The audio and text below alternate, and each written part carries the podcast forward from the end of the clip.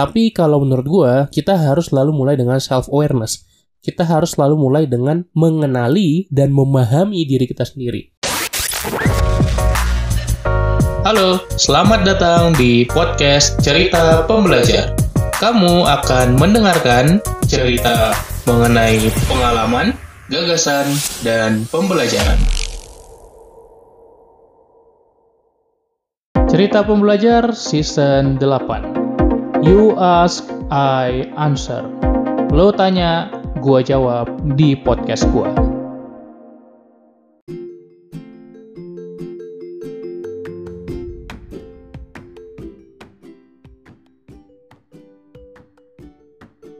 Halo Sobat Pembelajar, kembali lagi di podcast Cerita Pembelajar Season 8 Oke, di season kali ini seperti biasa gue akan menjawab pertanyaan-pertanyaan yang masuk lewat DM Tapi sebelum itu gue mau minta maaf dulu karena sudah lama tidak upload episode baru Banyak juga yang udah nanyain, Bang, episode baru Cerita Pembelajar mana?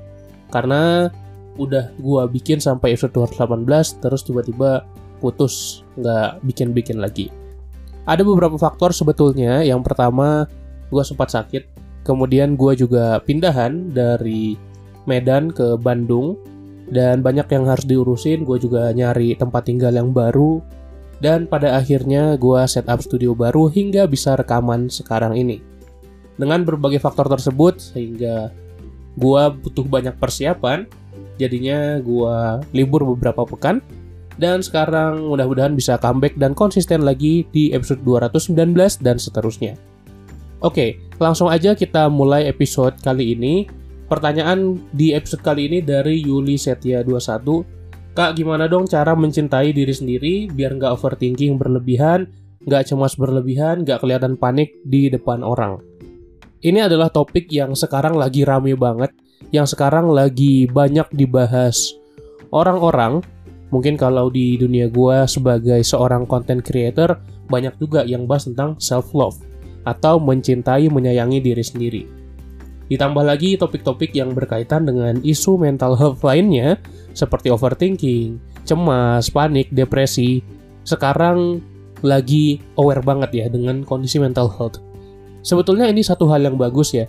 Satu hal yang bagus kenapa? Karena kita lebih aware bahwa kesehatan itu bukan cuma kesehatan fisik doang, tapi juga ada kesehatan mental yang mana perlu kita perhatikan. Tapi yang gua sebenarnya nggak suka gitu ya, banyak orang yang sedikit-sedikit ngerasa punya masalah di kesehatan mental. Mungkin karena kesel dikit gitu ya, kesel atau cemas sedikit aja langsung dianggap depresi. Akhirnya kita seperti menyepelekan si kesehatan mental itu. Kita merasa punya mental issue, Padahal sebenarnya enggak. Nah, itu yang pengen gue bahas di episode kali ini. Oke, jadi cara mencintai diri sendiri itu sebetulnya ada banyak ya. Ada banyak banget langkah yang bisa kita lakukan. Tapi kalau menurut gue, kita harus selalu mulai dengan self-awareness. Kita harus selalu mulai dengan mengenali dan memahami diri kita sendiri.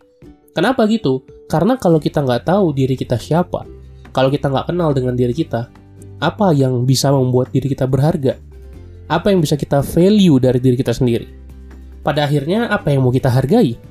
Apa yang mau kita syukuri dalam diri kita? Dan kalaupun tidak ada, akan sangat susah buat kita mencintai diri sendiri.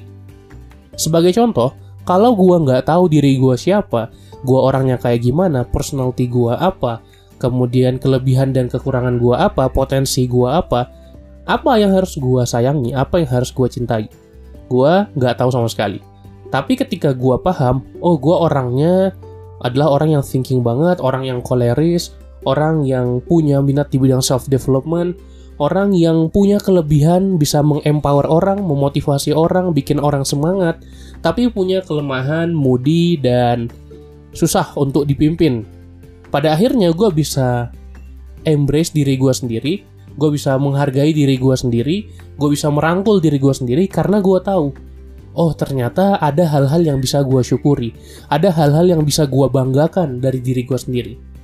Tentu self-love atau mencintai diri sendiri berkaitan erat dengan self-confidence atau kepercayaan diri. Jadi ketika kita percaya dengan diri kita, kita tahu value diri kita apa, ya self-love jadi mudah. akhirnya kita nggak overthinking karena kita tahu kita punya value, kita punya nilai, kita punya hal yang bisa disyukuri, yang bisa dibanggakan. Kita juga nggak cemas karena membanding-bandingkan dengan orang lain. Wah, si ini bisa itu, temanku bisa ini itu, temanku udah punya bla bla bla dan seterusnya. Apalagi buat anak muda ini akan sangat sering dirasakan dan akan menjadi berbahaya ketika kita tidak punya pengetahuan yang dalam terhadap diri kita sendiri. Nggak usah mikirin orang lain dulu, mulailah dengan menggali diri sendiri. Lama-lama ketika kita sudah mencintai diri kita, kita akan lebih mudah juga untuk memaafkan masa lalu kita, untuk berdamai dengan keadaan, untuk hidup di masa kini, dan tidak lagi khawatir dengan masa depan. Jadi, ini yang bisa kita terapkan, mulai dari mengenal diri sendiri dulu, kemudian bisa memahami apa yang kita butuhkan, apa yang kita inginkan, potensi kita apa, lalu kita harus berdamai juga dengan keadaan, sehingga kita bisa lebih mudah menerima diri kita, lingkungan kita, dan apa yang kita inginkan tujuan kita di hidup ini. Itu aja buat episode singkat kali ini. Terima kasih banyak buat lo yang sudah mendengarkan. Kita jumpa lagi di episode berikutnya. Terima kasih, salam pembelajar.